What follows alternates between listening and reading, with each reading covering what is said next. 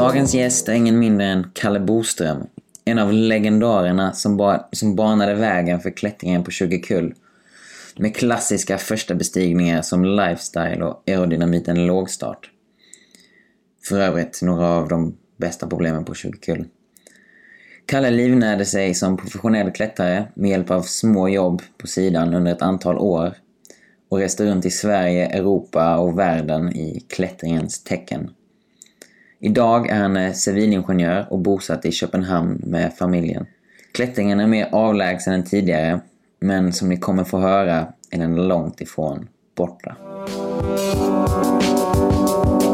Det som är lite, eller jag, jag vet ingenting om att ha en podcast, men, alltså, men jag tänker att det är väl det som är lite det sköna på något sätt, att man kan eh, eh, alltså egentligen sätta upp det hur man vill, och det verkar ju som att din stil är rätt mycket att, att liksom ha ett samtal. Alltså... Ja, jag, jag, jag har tänkt lite på det, för att jag vill liksom inte stilta upp någonting för mycket, för det, det är någonting som är väldigt fint, som att man bara snackar och ser vad som händer lite. Mm. Men kanske man också, sen jag tänkt så, det är lätt att falla in i så här, upprepa sig och så. Det kanske bara ha några punkter och förbereda sig lite. Men det är också, ja, det, det, det, ska, det ska vara lite naturligt, tänker jag, tänker jag också. Ja. Ja, men det är väl bra att ha lite talking points om det blir lite tyst. Ja. Bara... Hur gick det med Björn och danskan? Jo, det är bara han pratar svenska. Jag tvingade okay, honom att ja. prata svenska. Så, ja. Jag fick lite dåligt samvete, men, äh, men han pratar ju, han pratar ju helt sjukt bra svenska. Ja. Jag, äh, ja, jag hade ju inte haft, jag förstår ju inte ens danska. Nej, det hade varit en ut, utmaning. Men jag är ju lite skadad också för att jag bor i Danmark, så att jag, ja. eh, alltså min Min svenska har ju verkligen tagit stryk. Ja. Alltså jag, jag, det, det är ju en sån grej som jag kan noja över när, mm. alltså när du frågar om jag ville ja. vara med här. För att jag bara, fan jag vill inte höra på hur, hur dåligt det låter. Man behöver inte lyssna på sig själv. Man kan... Det var att bygga meningar. Liksom. Det har blivit helt fördanskat. Ja. Mm. Är, det, men är det en annan meningsbyggnad på... Ja, det är det. Mm. Så att... Eh... Nej, det blir helt konstigt svenska ibland. Ja, ibland, jag lyssnar rätt mycket på podcasts själv. Mm. Och ibland känner jag att det, eller det är ofta engelska liksom. Mm. Och, och rätt ofta nu så har det blivit så att jag kommer bara på ett ord på engelska. Mm. Och så finns det inte svenska Nej. ordet. Och så bara, vad fan, vad är det som händer? Jag håller på, jag håller på att tappa det här. Så har jag det på jobbet. Uh, för att... Allt liksom business-snack, det är på engelska. Nu säger jag business för det. Alltså, yeah. men, men allting är på engelska. Och yeah. så när jag sällan då träffar någon svensk som, som jag ska jobba tillsammans med eller så här, så börjar vi alltid snacka på svenska och blir entusiastiska. Och sen så, så kommer vi alltid till en punkt där vi inte kan kommunicera längre. För vi bara så här, okej okay, vi måste liksom... Nu måste vi börja blanda in engelska för att vi vet Aha. inte vad de här orden heter på svenska. Men det är också spännande ibland... Eller jag har kanske snarare haft den på engelska. Du vet när man kommer in på ett visst ämne. Mm. Alltså typ, jag vet inte. Något sånt random som trädgårdsredskap eller någonting. Så plötsligt är man helt eh, fatt liksom. För man har aldrig någonsin använt de här. Men, eh, ja. men det är också kul om man snackar med någon engelskpratande. Så, så lär man sig. Så lär man sig. Ja. Men eh, hur var, vad var ditt intryck nu då? När du, vi, du var precis inne på eh, Skånes klätterklubb. För första gången på... Ja, tio år alltså. Tio år? Ja, är det nog. Ehm, var det annorlunda? Ja, det var ju annorlunda. Det var, men det var ju mycket som var så likt. Alltså mycket av det essentiella i, kan man säga. Jäklar vad sjukt eh, att ja. se det igen. Alltså ja. helt eh, mäktigt. Det är så många minnen som liksom kommer fram. Också från att eh, bara gå upp mot väggen. Eh, mm. Alltså här ute. Det... Det, det, det väcker verkligen eh, minnen. Men... Och jag blir taggad också. Alltså, så jag klättrar ingenting nu. Eh, men, eh, men jag märker att det liksom börjar klia lite i fingrarna. Man bara, oh, det känns precis som när man gick upp och, och skulle träna hårt. Alltså... Ja. Men det, det måste ju vara som en plats som man har varit på så många gånger. Och så att det, liksom, det finns kvar sådana banor i huvudet liksom, som ja. man eh, aktiveras igen.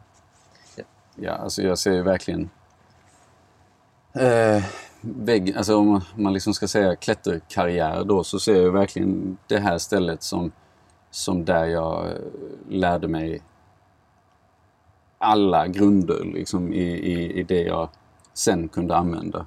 Mm. Um, i, alltså, hela fundamentet för att kunna, alltså bara som, som, som en liten grej som att kunna klättra utomhus. Uh, ja. um, eller den kunde ju verka som en ganska liten grej när man, när man så har, har gjort det mycket, men, men det är ju ändå ett rätt stort steg för många klättrare som, ja, verkligen, som börjar träna inomhus hela tiden. Uh, och, och ja, alltså så mycket experimenterande man har hållit på med här liksom, att eh, det har varit eh, så många olika individer som har haft idéer eh, och liksom, oh jag har hittat, eh, nu vet jag vad det är man ska göra för att bli riktigt bra och så här, så. Det är spännande för att jag, eller så, jag, eh, Johan Andersson var ju mm. min coach ett tag mm. och så, så var det lite så, men han gav mig tips och grejer, så tänkte jag bara, och, och träningsscheman och sånt, och jag bara, ja men okej, det är så här man eh, tränar. Så, så jag, det är först faktiskt på senare tid som jag har börjat experimentera med. Jag har mm. typ bara så, det känns som det kanske är lite av ett skifte, jag vet inte, eller om det bara är min inställning eller någonting, men att det går från att, när någonting, alltså klättring är en ganska ung sport så. Ja. Det var ju säkert mycket nyare när du, eller säkert, det var ju nyare när du började. Ja, hundra procent. Sen, eh, men alltså man får ju också säga det var ju, det fanns ju ändå ett eh, det fanns ju ändå en bas, alltså det var inte helt nytt ändå, det var ju ändå eh, alltså när jag kom in i klättring eh, så var jag sexton år gammal, och då var det liksom på den nivån att jag, var, jag hade sjuk höjdrädsla och mm. eh, jag kunde klättra kanske tre meter på repväggen och så skakade jag liksom. Ja. eh, wow. eh, men, men då var ju liksom, om jag minns rätt så var ju Team Skåne rätt duktiga då, alltså, och, mm. och, och, och... Vilka var det som var med i Team Skåne på den tiden? Eh, Kettil och Gustav och Harald och ah, Johan. Det var så? Ja. Eh, som tävlade typ i S M och sådana grejer? Ja, precis. Ah. Så nu vet jag inte, alltså det här var ju kanske ett år efter att jag hade börjat klättra. Jag var helt... Eh, jag hade väl egentligen ingen koll på någonting, men, men som, man, som jag började följa med på, på Sverige Cup, Sverige Cup-tävlingar och så här. Alltså, vilket, ha... vilket år var det? Det var, var det, ti, det var, nej, tio år sedan? Nej, nej, nej. nej, nej, nej. Det, här var, det här var nog uh, tjugo... Ja, nu ska jag räkna i huvudet. Det går, men, säkert tjugo, tjugo år sedan. Alltså, ja. tjugoett, tjugoett år sedan. Ja. Uh, Eh, ja. Just det. Så eh, följde med på Sverige Cup-tävlingar och så här. Jag, och, och alla de andra var ju liksom i final och, och, och kämpade om, om eh, pallplatser och så här. Jag hade en intern tävling med mig själv om att inte komma sist. Ja. Men, men jag tror det tog ett år innan jag inte kom sist. Ja, men ni borde sätta höga, höga mål. Ja, exakt. Nej, men jag, jag var eh, jag var nog egentligen... Eh, riktigt eh, dålig i början alltså, eh, faktiskt, jag var bara väldigt eh, alltså jag, jag älskade bara det rätt tidigt tror jag. Ja. eh, jag tyckte det var skitkul, och så, så det med tävling, det tror jag egentligen jag blev, för jag var inte alls en tävlingskille. Mm.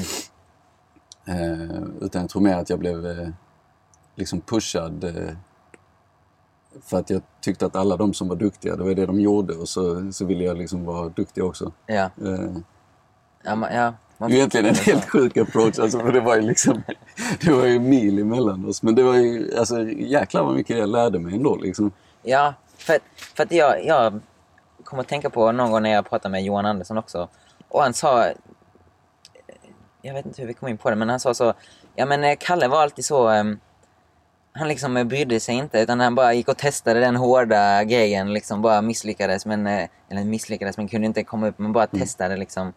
Och det måste ju vara, det är ju så man blir bättre, bara sätta sig, att, in, att inte vara så, jag vet inte, inte vara så försiktig kanske, och bara sätta sig, hoppa i den djupa änden av poolen eller vad man ska säga. Ja, var lite dum, alltså så på det sättet nästan, för det ja. är ju egentligen, alltså, och jag säger, egentligen så ska jag kanske inte säga att det är det bästa sättet att göra eh, någonting på, men det är nog egentligen alltid så jag har gjort, alltså det här med att det här med att, att skaffa sig hårda projekt, det har alltid eh, eh, det har jag, jag har alltid gillat det, att ha någonting att jobba på, och så små, små ändringar och små framsteg liksom, mm. som man kan märka. Alltså, som egentligen i ett, en världslig diskussion betyder absolut ingenting, men, men, men för en själv så är det ett väldigt stort framsteg. Eh, yeah. Att bara kunna ha gjort ett litet flytt extra den dagen eller någonting. Alltså... Ja, men på någon nivå, alltså det med... Alltså, för mig, man har alltid en lite som meningslöshet att jag vill klättra hårdaste vägen upp för en sten. Mm. Men vad jag, eller för mig lite vad jag tänker det handlar om också är ju att man, du vet, sätter något mål för sig själv som man egentligen kan applicera på vad som helst. Men du sätter ett mål och så uppnår du det målet. Mm. Det är ju lite det, kan, det är lite det som är det mäktiga på något sätt också, också tänker jag, eller? Ja, ehm, precis. Det med att sätta mål är ju... Eh, det är ju faktiskt egentligen roligt, för att efter att jag liksom slutade klättra, mm. eh, eller vad man ska säga, när jag liksom började försöka eh, plugga då när jag var tjugoåtta. Eh, det var typ där jag slutade klättra mer eller mindre. Och, eh, och så tog jag en masterutbildning och sen så var jag på min första jobbintervju för, för liksom mitt första riktiga jobb så här, som, som konsult. Eh, och... Eh, så kommer jag ihåg, alltså jag var ju egentligen helt oförberedd för, för den, eller inte helt oförberedd ändå, för man hade liksom ändå förhandlat spons och såna här grejer, men, men yeah. eh, så jag hade liksom en viss businessvana, men, men, eh, men jag kommer ihåg att, eh, att det kom upp i intervjun det här med att sätta mål, mm. eh, och att jag liksom eh, sa att nej, men det, det, det gör inte jag, eh, typ så, det, det, jag jobbar inte på det sättet. Mm. Eh, och sen så, så sa de att ja, men det, var ju, det var ju egentligen ganska intressant att du svarade det, för att allting i alla tester du har gjort eh, och all, allting du har sagt upp till nu indikerar att du arbetar väldigt mycket med planer och med, med mål. Eh, mm. Så det, det var ju egentligen, jag tror alltså efter att, ha tittat, efter att jag tittat tillbaka så är det ju någonting jag har lärt mig eh, i klättring. Yeah. Och det, det har liksom blivit så inbankat i en. Så att jag trodde inte ens att det var så jag liksom, eller jag, när jag skulle reflektera över det så var det inte så jag jobbade, trodde jag. Ja. Men det var det ju, såklart. Ja. det, alltså det är väldigt coolt att man, för det är ändå lite sådana större lärdom, eller man kan, man kan verkligen applicera det också på andra, ja. Andra sätt. hundra procent. Ja. Alltså, det, det känns som att eh, på... Eh, Efter, för jag, jag började klättra när jag var sexton och sen så när jag var eh, tjugo tror jag det var, så började jag på eh, universitetet och så insåg jag rätt snabbt att, att jag var liksom inte glad. Eh, mm.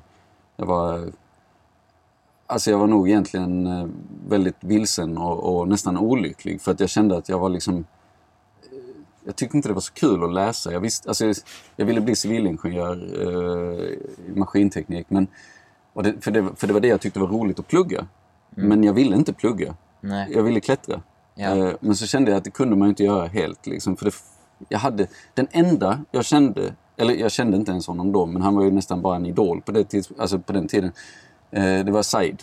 Eh, ja, just det. Eh, Men det kändes ändå som att jag och Said var så, så olika som personer. Alltså han är ju liksom en extremt eh, färgglad person med en didgeridoo under armen och eh, liksom någon sorts eh, petselspons under andra armen. Alltså man bara, hur fan är det möjligt? Ja. Alltså, ja. Jag tänkte att det går inte för mig. Nej. Men så samtidigt så, så sa jag, okej okay, nu, nu måste jag göra en grej. Mm. Eh, och jag kan göra klättring nu. Men jag, och jag kommer alltid kunna Eh, plugga, men, men jag kommer inte alltid kunna klättra. Nej. Så det känns som från att jag träffade det beslutet till att eh, jag började plugga, det var kanske sex sju år, eh, där känns ju som att jag lärde mig mer än, än vad jag någonsin har gjort, också mycket mer än vad jag lärde mig i en masterutbildning, alltså ja. om, om, om livet och om eh, mig själv. Ja, alltså det, det blir nästan som... Jag vet inte, jag blir lite pretentiös när man pratar om, men liksom att klättring, det blir som ett verktyg nästan att utforska. Man reser, man träffar folk, man liksom Ja. Ja, man lär sig om det här, projektera och liksom skjuta upp eh, belöningen till framtiden. Och det, det är kanske det är liksom ett verktyg på något sätt också. Att man eh, ja, och, läns att se saker igen. Och det beror säkert också väldigt mycket på vem man är som person. Eh, hur, ja. hur man väljer att, att se på det. För att eh, det är ju många... Eller, eller i alla fall i min liksom, tid i klättring så har ju nittionio procent av alla jag har träffat valt att göra klättring som en hobby vid sidan av mm. det man egentligen gör om man pluggar eller jobbar eller vad det nu är. Yeah. Eh, och, och det är ju folk alltså, som, som också är bättre än vad jag någonsin har, har varit som kan ha den approachen. Men, men, yeah. men jag kände för att jag skulle kunna utvecklas, alltså för, för mig själv, så funkar det inte. Jag kan inte ha två... Alltså, Nej. jag kan inte fokusera på två grejer samtidigt. All in. All in. Eh, verkligen. Ja. Så, och sen så har jag liksom fått... Eh, efter att jag slutade plugga så har jag liksom fått ta jobb och, och, och såna här grejer vid sidan av för att kunna överleva. Mm. Men då har jobben varit... Antingen stå i klätterbutik. Alltså, det vill säga någonting man kan... utan till redan liksom. Ja, ja. Eh, eller någonting som är totalt hjärndött dött arbete där man bara ja. klockar in och så klockar man ut och så kan man börja klättra. Alltså, ja. Eh, eh, jag förstår precis. Man behöver liksom inte förhoppningsvis ta inte så mycket energi från klättringen. Nej, nej, precis. Liksom och bara, bara... Om, man, om man tänker projekt eh, och, och liksom hur mycket jag har tänkt på grejer när jag liksom har projekterat och så jag kan verkligen förstå eh, att eh, att jag inte pallade plugga samtidigt mm. för det, det tog ju upp all kapacitet i hjärnan liksom bara tänka hur ska man göra och vad kan man göra och, ja. alltså eh, sjukt lä- läckert eh, att se den där, eh, det där videoklippet som kom upp för några dagar sedan med, med linjen till vänster om Alla vill till himlen. Ja. På, det var på Klättercentret Instagram tror jag. Ja. Resan till nattens ände. Resan till nattens ände. Fint namn också. Ja. Eh, tycker jag. Eh, för att eh, då kände jag, alltså det kändes så jäkla häftigt att se den klättras. Men, men det var också, det, det kändes nästan också som ett, eh, ett slag i ansiktet. För det såg så himla lätt ut. Alltså så, man bara, vad fan, det där var ju ett projekt liksom. Alltså så här. Ja. Eh, men den har ju också, den är också, det är också, um, den har också väldigt dålig landning och så. Så ja. det är väldigt mentalt också på många andra. Ja men alltså, om jag, om jag ska vara helt ärlig, jag, jag, jag säger liksom att jag har haft den som ett projekt, men jag har aldrig riktigt haft den som ett projekt. Det har Nej. varit ett projekt i mitt huvud. Ja. Eh, så det har bara varit ett sånt hjärnspöke. Åh, jag måste ta mig samman en dag, jag måste göra den. Alltså så här. Ja. Och sen så har jag kanske gått och känt lite på starten och så har jag inte riktigt velat för det ser så jäkla läskigt ut liksom. Men vad som också är en skillnad som, som jag, som, som nog har ändrats lite, men som är...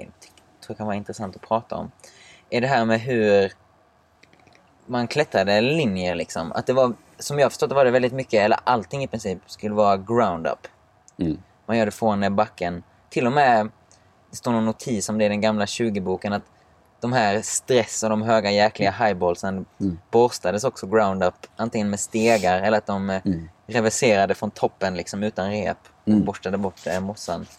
Är det annorlunda idag på tjugo? Ja. Alltså man, man topprepar och man, man borstar, eller de, många, eller många, jag vet inte. Man borstar upp med rep i alla fall.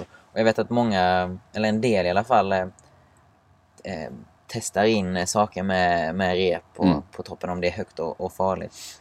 Um, och jag, jag har också gått min egen lilla väg genom det. När jag började, först kanske när man började klättra så... Så var det, jag ägde inte ett rep, jag visste inte hur man mm. knöt en knut liksom. Mm. Ehm, och så ehm, allting blev liksom ground up. Och sen så började jag klättra lite rep och så insåg jag, men man kan ju sätta upp ett rep och borsta upp. Så var jag typ i, i Blekinge mm. på ett ställe och så borstade vi upp en massa, massa nytur med rep. Och så testade jag dem så exakt på topprep och så bara regurgiterade jag rörelserna mm. liksom på vägen upp. Ehm, Och då, jag kände inte ens till det här ground up-konceptet. Men sen, men sen blev det så... Jag klättrade med, jag tror det var Alexej mm. Jarutta i mm. Göteborg, jätteduktig klättrare, som liksom börjar snacka om det. Ja, men det är också, du, du måste ju tänka på hela upplevelsen också, liksom att, att det är en helt annan sak att komma upp utan att riktigt veta vad mm. du ska göra. Visst, man vill att det ska vara rent där uppe, det ska vara uppborstat och så, men men det är en helt annan upplevelse att klättra upp en bit och sen blir du så skraj så du måste klättra ner och hoppa, och så nästa gång så typ tar du ett flytt till och så mm. hela den. Vad, vad tänker du om det, att använda rep? Jag ser att eh, ja. det som nej, det rider sig i magen. På. Det exploderar i huvudet på mig här. Men, nej, nej alltså jag, och jag ska inte spela helig heller, för jag har också gjort det. Alltså jag har också borstat upp grejer på topprep. Jag har också t- eh, tränat in grejer på topprep. Eh, men jag har nog aldrig gjort det på, eh, på tjugo. Mm. Eh, det har nog alltid varit på resa då. Eh, mm. Det, jag är ingen, alltså jag är inte en sån person, men jag tror att om man ska liksom, om man verkligen ska hitta eh, kärnan i vad jag tycker i den här frågan, så handlar det ju bara om att man skapar en upplevelse för sig själv som inte är lika stark. Yeah.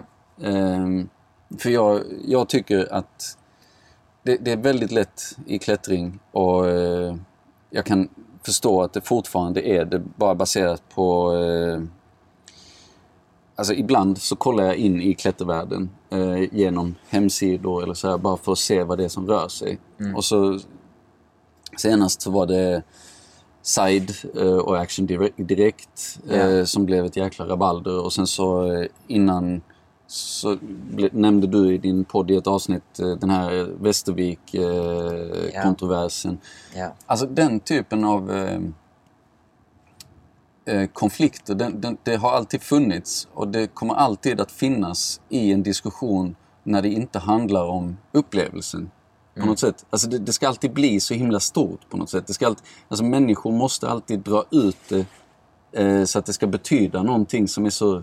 så viktigt. Och jag, kan, jag förstår det, för jag gör det också själv. Liksom. Annars hade jag ju inte brytt mig om att liksom göra första bestigningar och, och så här. Det finns ju den delen mm. av klättring. Men, yeah. men jag tror, när, när vi talar highballs, så... Eh, nu tar jag bara ett exempel då, Crescendo. Yeah. Om jag hade repeterat Crescendo eh, på topprep tio gånger innan jag kom upp där första gången, så hade jag inte haft... Eh, det hade inte varit någonting. Nej. Så då hade jag bara gjort det. Mm. Nu hade jag aldrig gjort det när jag väl kom upp. Ja. Och istället är det en, en upplevelse som jag aldrig någonsin kommer glömma. Eh, ett, en liksom, någonting som sitter i mig nästan som en nära döden-upplevelse. Eh, även om det inte var det. Såklart, Gustav, han var tio centimeter under mig och kunde ta mig. Alltså så här, du vet. Ja. Men... men i mitt huvud alltså, så, så var det så var det en mycket starkare upplevelse, och det var, och det för är att jag ju var också t- lite farligt. Det är också lite farligt. Det, alltså, det, liksom, det, man ska det är inte en heller... del av det också. Ja, jag vet inte. Jag, jag har alltid haft en, en över, övertro på Gustav och Haralds eh, spott, eh, spottnings... Eh, ja, jag hade också eh, jag hade också det... Eh, men, men, men bara för att avsluta, alltså förstår ja, ja. du vad jag menar? För, jag förstår för, absolut vad du menar. Alltså det, det, det hade aldrig någonsin, eh, jag hade inte kommit ihåg det idag. Nej. Om jag hade topprepat den innan. Eh, och, och jag tror att upplevelsen känns renare för att jag eh, ja. har gjort det från botten.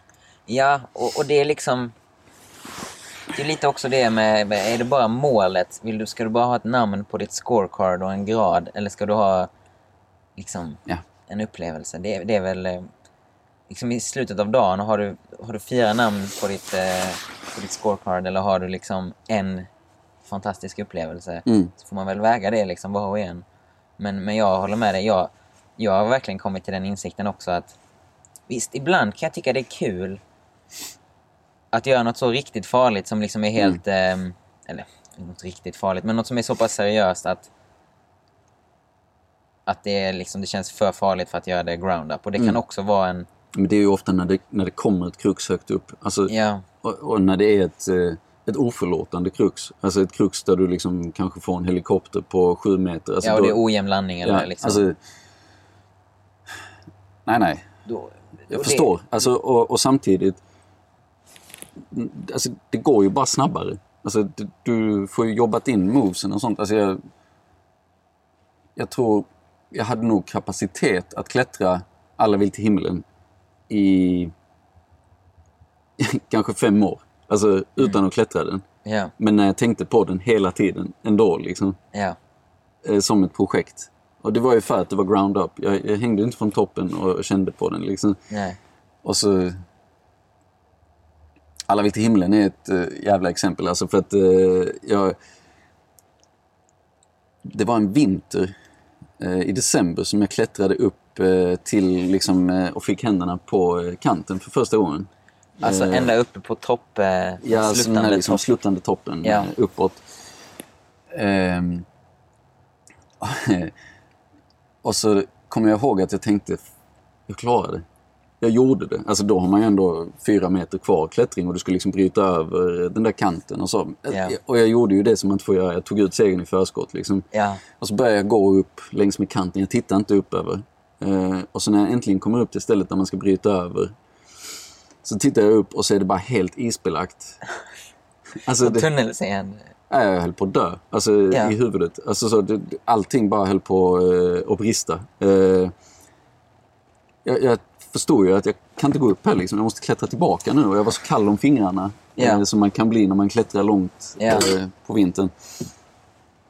Eh, nej, igen. Liksom, när döden upplevelse. Och där hade jag, hade, jag hade mardrömmar eh, om eh, Alla vill till himlen i eh, rätt lång tid. Alltså jag kunde vakna på natten. Ja. Och, och, men alltså, du, det, du, hur, hur, hur gick det då? Så du klättrade ner längs den här kanten? Ja, jag fick klättra ner. Med, med ingen känsla i fingrarna, du vet. Ja. Bara, alltså, Överlevnads... Eh... Överlevnad och så hoppa från breaket då. Men det hade jag gjort några gånger strax under. Eh, ja. Vet, men vet du, hur borstades den upp, Alla vill till himlen? För det är väl ingen stege som är tillräckligt långt? Nej. Och... Alltså jag ska inte helt säga att jag vet precis hur det var det här eh, utspelade sig. Men jag vet att det är inte helt utan konflikt eh, heller. Kosher. I, nej, nej, nej. Eh, alltså, men jag menar liksom i förhållande till vem som jobbade på den. Och så. Alltså, jag Aha. tror tjugo-klättrarna hade ju alltid vetat att den gick att klättra. Och sen så helt plötsligt, nu ska jag inte nämna namn, eh, men så... Så var det någon då från, jag tror Göteborgstrakten, om det är den personen jag tänker på, ja. som eh, hade varit nere och borstat upp toppen med rep.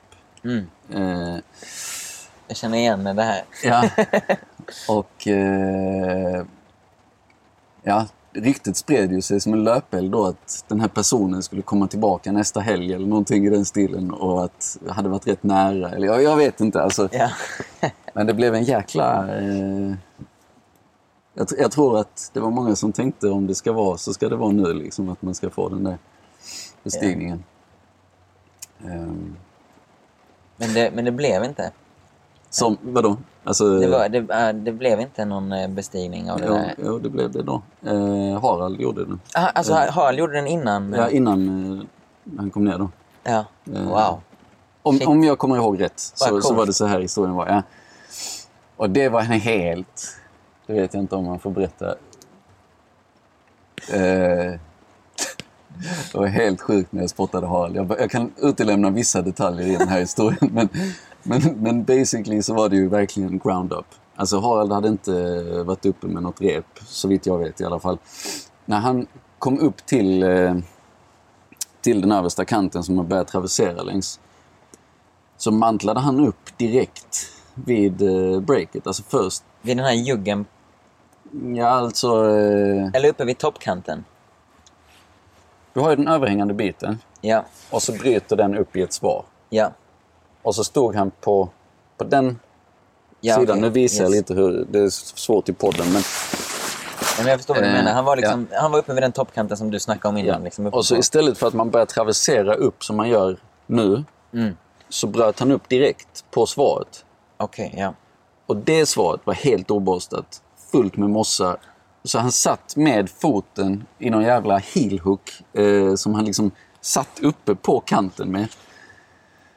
Och jag stod eh, sextio kilo, eh, sju meter ner med liksom fan sju åtta meter ner. Alltså, alltså det... jag, jag bara tänkte, jag faller inte nu, Harald. Alltså det, det var verkligen... Vad hade, vad hade ni för paddor på den tiden? Var det, liksom... det var sådana eh, Bial-paddor som var typ eh, eh, ja, sju centimeter tjocka kanske. Ja. Alltså typ dagens dörrmattor. Ja. Herregud. eh, nej, det var... Eh... Det var riktigt, riktigt läskigt. Alltså. Ja. Men, men så gick han då ner. Han fick ju klättra tillbaka. Liksom, för ja. Det var ju uppenbarligen helt fel väg. Ja. Eh, och så, så klättrade han vidare upp längs kanten och lyckades eh, få ihop det. Oh, shit. Jäklar. Ja. Och så kom, eh, några år senare så kom Tony Lamiche och gjorde sitt starten. Och mm. det var först... Eh, jag har bara gjort den en gång. Och jag gjorde sittstarten direkt för att jag tänkte jag ska aldrig mer upp där, för jag hade, jag hade en sån jobbig, jobbig relation till den efter att jag hade varit uppe där när det var is. Ja, ja jag, det fattar jag verkligen. Man kan, man kan ju verkligen... Eh... Idiot var jag alltså. Så oförberedd. Ja, men jag, jag hade nyligen, hade jag, jag, jag berättade om det i något avsnitt, men nyligen hade jag någon sån upplevelse också där jag traddade lite. Jag var, yeah. var inte så van vid det, och så klättrade jag upp och la, la säkringar. Jag var lite osäker på dem. Och så var det ju en mixad led. Så kom jag upp och skulle jag sätta i bultarna, eller vad säger jag, quickdrawn i bulten. Mm. Och så hade jag glömt eh, quickdrawn. Och då, då, då går man verkligen in i ett sånt eh, survival mode av något slag. Alltså det är helt... Det går yeah. liksom inte att jämföra med någon annan upplevelse. Och man mm. vet liksom inte, sitter den här skiten här nere eller liksom... Det här, min stund, min stund kommer. Jag har, eh, alltså faktiskt, jag hörde det poddavsnittet och jag tänkte direkt att det är helt sjukt. Vi har exakt samma upplevelse. Men, men eh, jag hade det på någon sån här jättelätt grej runt om hörnet från Fingerjärn på eh, Kullaberg. Mm. Ja. Eh, där det är liksom lite lätt överhängande eller väggklättring. Jag vet inte om det, alltså jag kommer inte ihåg, det, det är ju så länge sedan. Men, men, eh, men när man klättrar upp och ska lägga en massa säkringar då. Och jag hade varit i Tjeckien och köpt en massa billiga grejer som, för att jag hade inte alls råd med att köpa traddgrejer. Men jag var bara så, jag ska bli klättrare och då måste man ha det här. Ja. Eh, och så, så jag hade lagt kanske, jag vet inte, sex, sex kilar och så eh, klippt in i en riktigt, riktigt rostig pitong som satt där. Ja. Och så kom jag upp till där det liksom bryter av i en slabb på toppen, och då tittade jag ner och då hängde alla mina kilar på repet och liksom bara dinglade ner mot marken. Så det enda som hade mig, det var pitongen. Ja. Och så slutade jag trädklättra. Så jag, jag, har, jag har ett nytt, eh, eh, nytt sätt kilar om det är någon som är intresserad. Det hade inte varit fel. Alltså. Det kan inte rekommenderas. Nej, det, det är en annan... Där kan man också snacka upplevelser i mm. traddklättringen. Ja, usch. Det blev förverkligt för mig. Ja. Det är precis som... Det är så jäkla sjukt liksom, egentligen hur jag, hur jag kan ha sån stor... Eh, eh, jag kan vara så anti-soloklättring. Mm. Och så ändå nästan uteslutande gått upp i att klättra höga boulders. Ja. Eh, men det, jag vet inte varför riktigt. Men jag, ja, jag vet inte, gränsen blir ju mer...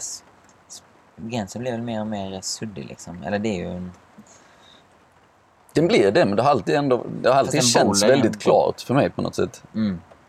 Ja. Eh, var gränsen går. Och jag vet inte riktigt vad det är. Alltså, men, men det är klart det är höga boulder som man inte heller provar. Eh, ja. Men jag vet, alltså, jag vet inte om du... Evolution i U S A. Ja. Eh, när den blev gjord av Jason Keel så kommer jag ihåg att jag tänkte okej, okay, det där är ju bara min... dröm att få klättra den liksom. Ja. Och det är ju helt sjukt. Alltså den är ju jättehög så. Alltså, det är enorm. Ja.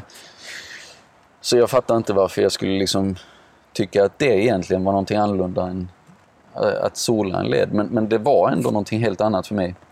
Ja, men det kanske är det visuella, att det är ett block på något sätt. Men egentligen så ja. Konsekvenserna är ju de samma från halvvägs, eller åtminstone när det ja. Kommer upp en bit. Den, den, ja, man vill inte gärna in... tänka på vad som händer liksom. Nej.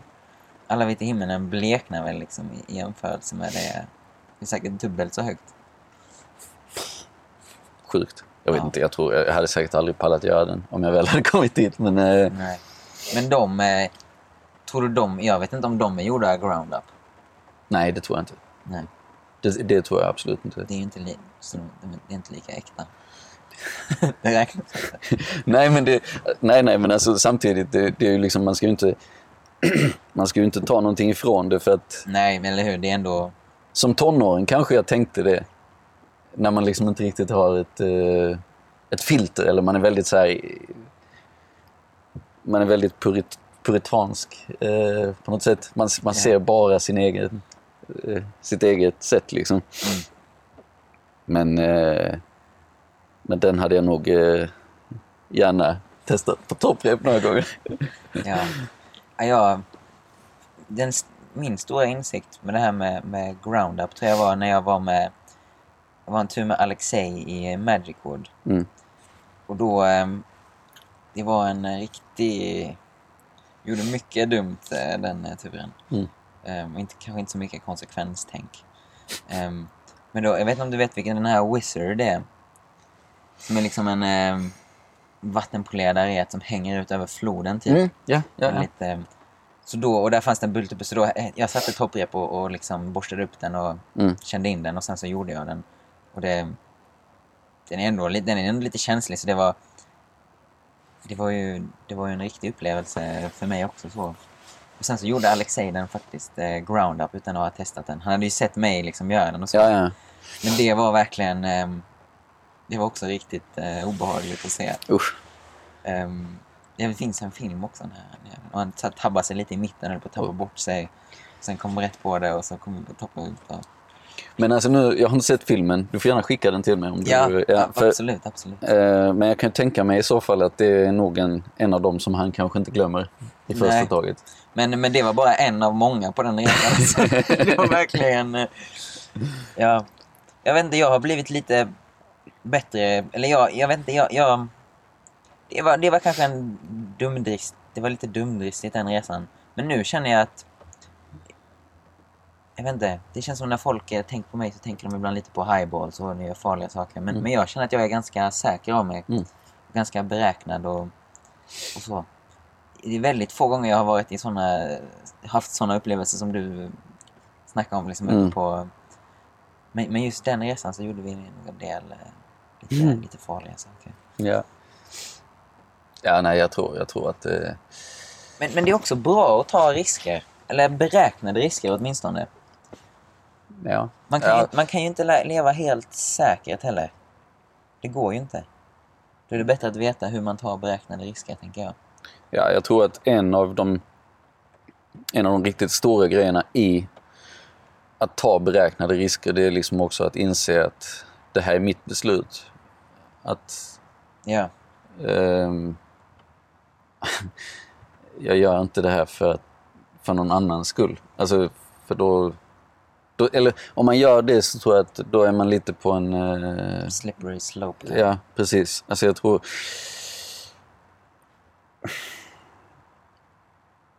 Jag, jag har ju ingenting emot... nödvändigtvis att folk tar risker men, men, eh, men jag tycker det känns jäkligt jobbigt när folk blir liksom pressade in i situationer där de känner att de måste bevisa någonting. Ja. Så, och, och det, jag talar inte om dig eh, när jag säger det men, men, eh, men eh, det är bara vad jag liksom har sett. Ja. Tror jag. Nej, det, det är väl of, ofta så det slutar eh, dåligt. Mm. Men jag Det är nog faktiskt en sak som jag är rätt bra på. På tal om tradd, liksom. Jag var uppe i Bohuslän med en kompis mm. um, som jag, jag men,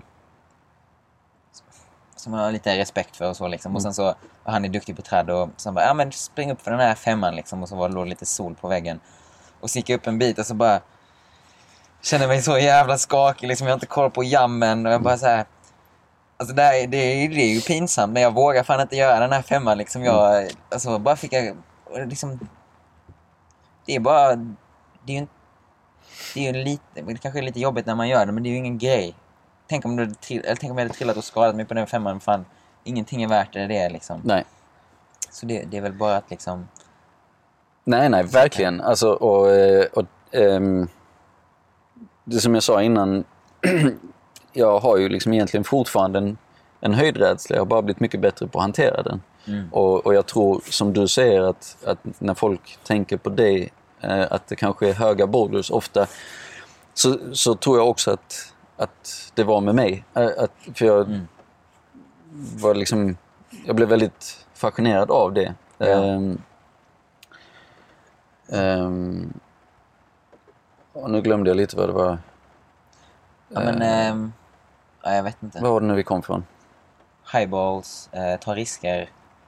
Eh, inte, inte, få grupp, inte påverkas av grupptryck. Ja. Jo, jo, just det. Det var det här med att du hade klättrat en femma. Eh, ja, i Bohuslän, ja. ja. Eh, eh, jag och Johan Svensson klättrade på... Eh, jag kommer inte ihåg vad det heter. Ett ställe i Bohuslän i alla fall. Så klättrade jag någon sex A eller någonting. Och... Eh, så jäkla sjukt liksom. På den, på den tiden så klättrade jag ju mycket, mycket hårdare grejer egentligen. Och, ja. Men den här sex A då, den var ju den var väldigt exponerad, som jag sa. Ja. Eh, det var liksom, eh, det blåste där uppe. Alltså du vet, han, mm. han mobbar mig fortfarande för den. För jag, jag höll på fullständigt eh, bara bryta ihop uppe på den här sex A. Och jag tänkte, det, det kan liksom inte stämma att jag inte kan göra det här. Bara gör det, men men, eh, men det var ju okej att misslyckas på en sex A. Alltså det, ja. och, och det var ju där jag liksom egentligen fattade det på något sätt. Att du, du behöver inte bevisa för någon att du kan klättra en sex A. Nej. Det här är ju någonting annat. Det, alltså du är rädd för någonting. Eh, ta och hantera det istället. Och det är också, det är också en annan sorts upplevelse liksom. På mm. en helt annan nivå. Att liksom... få spö på något inom citat lätt ett, eller så. Och, och, en reality check. Alltså, ja. Det får man ju i klättring. Uh, ja, verkligen. Hela tiden. Ja. Men att men att inte man, jag tänker man, man ska inte ha man ska väl inte ta sig själv för seriöst heller. Det är väl lite det jag land, landar i liksom att jag men, om man har någon sån tanke men jag kan aldrig misslyckas på någon eh, sex A eller jag får inte tappa ansiktet eller vad det är. Mm, mm. Det, ja, det, man ska inte ta sig själv för seriöst. För då kan man hamna i då kan man hamna i de farliga situationerna också. Jag tyckte ju det, alltså oftast så så de jag liksom hade som förebilder, det var ju folk som var professionella klättrare och jag ville också vara en professionell klättrare så jag mm. ville ju liksom när jag lärde mig vad och klättra och så här, så tänkte jag liksom att ja, men, då måste man ju kunna cruisa allt eh, upp till en viss nivå. Alltså det var, det var verkligen, jag tänkte så jäkla svartvitt på något sätt. Ja. Eh, men sen senare eh, i min klättring så har jag liksom lärt känna många eh, professionella klättrare och rest med dem och så här, och så har jag ju fattat att det är egentligen väldigt få av dem som tänker på det sättet.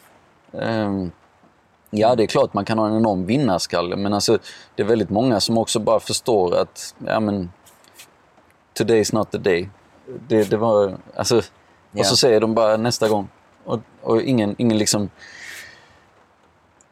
Ingen sån jävla upphypad prestige, utan ja, nästa gång liksom. Ja, ja det, det, det är kanske det som är... nyckeln lite också på någon... Också för man kan veta, alltså om man, om man har själv, självkännedom, om man är säker i sig själv så vet man också när någonting är innanför ens kapacitet. Mm. Även om du har en dålig dag så kan du ju titta på ett problem och säga jag kan inte göra det idag, men på en god dag så gör jag den lätt. Ja. Eller? Alltså... Jo. Jo. För jag förstår, du jobbar också som ledbyggare lite grann och där är ju ja. mycket... Uh, mycket av det handlar ju om att kunna titta på någonting, titta på grepp och så kunna sätta sig in i hur det känns och ha kroppen i positionerna som de greppen innebär. Ja. Och det där jag tycker, eller i alla fall i min egen ledbyggar, uh, mina egna ledbyggarerfarenheter, det är där, det är där man kan börja bli en rätt duktig ledbyggare, för då kan du faktiskt slänga upp kvalitetsproblem utan att nödvändigtvis behöva testklättra så fruktansvärt mycket. Ja, um, det, det har vi snackat om på klätterstället, att, att, att flasha ett bygge. Bara slänga upp greppen och så funkar det. Yeah. det ibland, ibland får man till det. Det är ju sjukt eh, skönt. Ja, alltså. Man kan komma in i sånt flow ibland och bara så att man vet bara att det kommer funka. Yeah. Det är väl, det är rätt coolt också. Mm. Um, jag, jag, jag hade en annan tanke som jag kom på med, med det du sa, att man inte ska klättra för andra. Mm. Och för det, ja, för det känner jag också om ibland, det här med att klättra farliga saker och sånt, det, det kan vara en väldigt eh, mäktig upplevelse, alltså, ja, som man har med sig hela livet liksom, men, men jag har också tänkt på det ibland, det är vissa sådana saker som jag liksom, som man kanske inte ens eh, eller som jag tänkt så, ja, men det här ska jag liksom inte berätta om för någon, mm. för det här är bara min eh, grej, mm.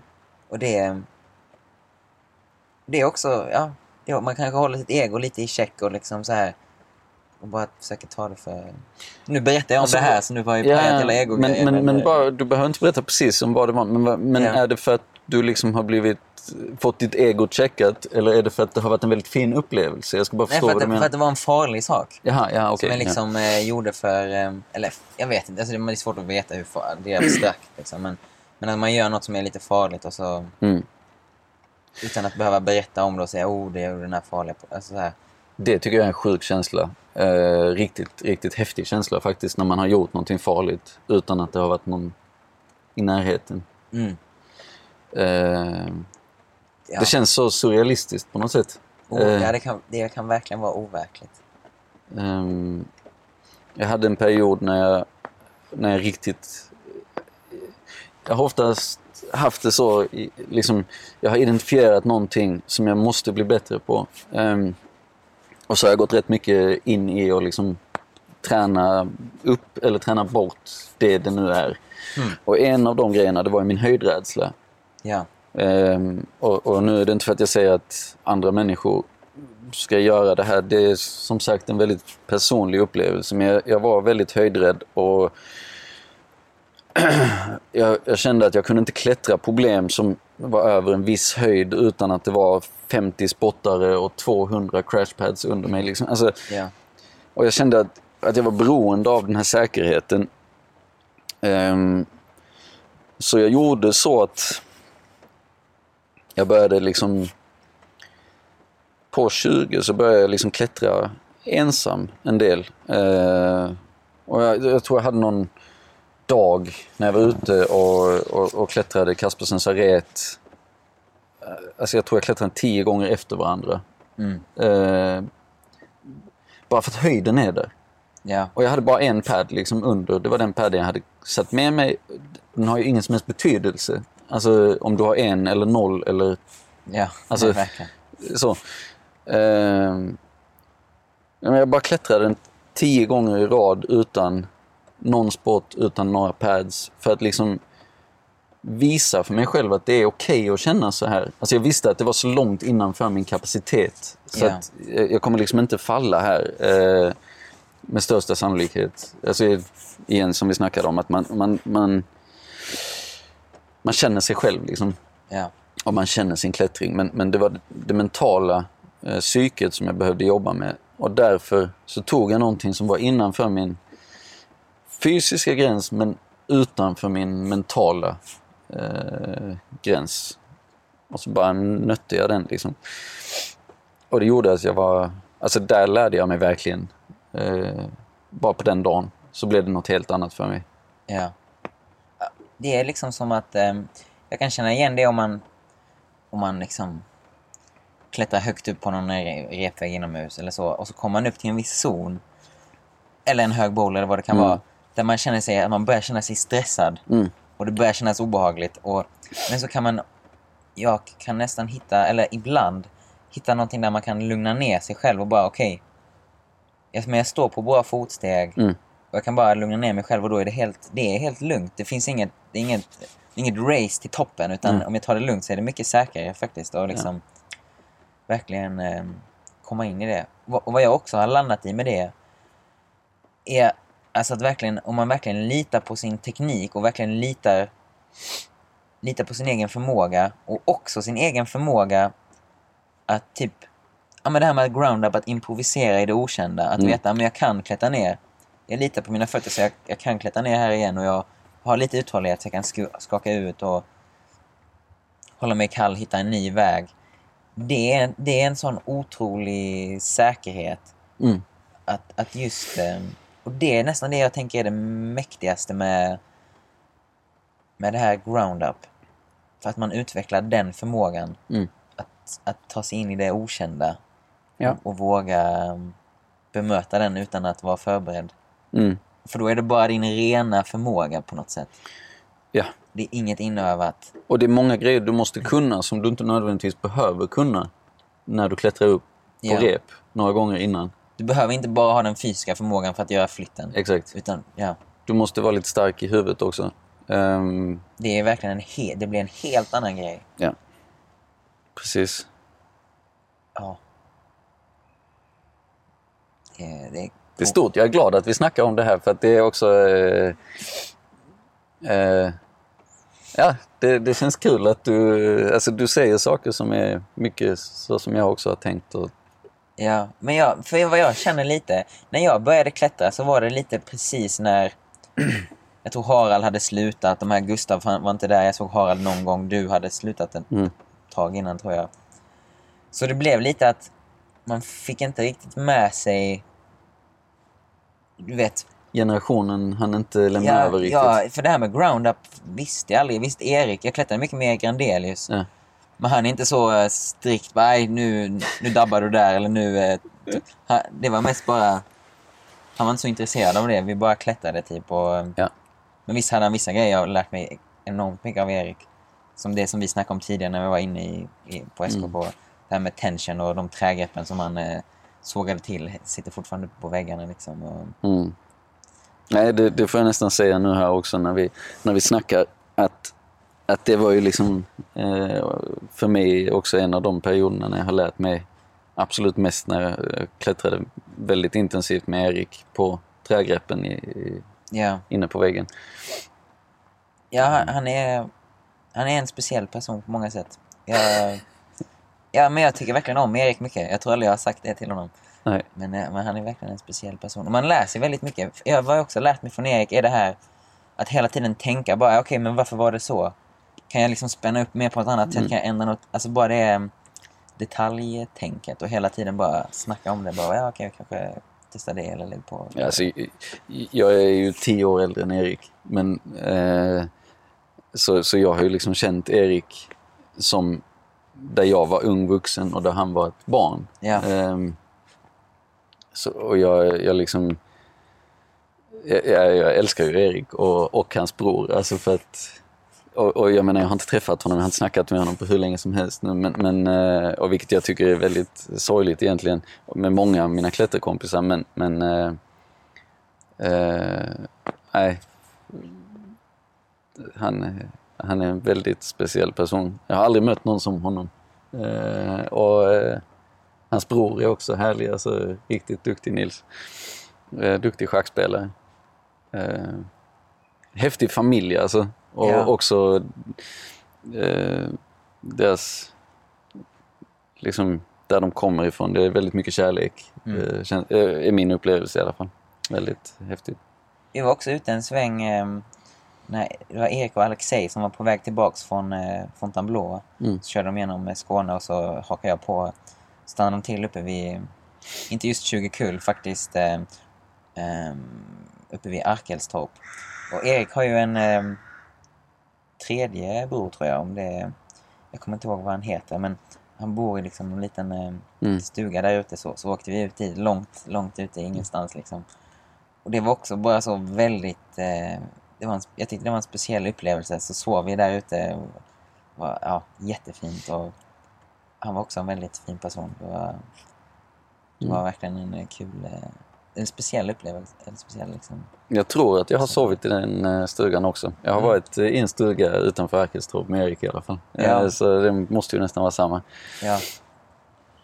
Det var... det är så sjukt. Det var, det var nog eh, århundradets mest misslyckade roadtrip. Alltså, det, vi, vi skulle...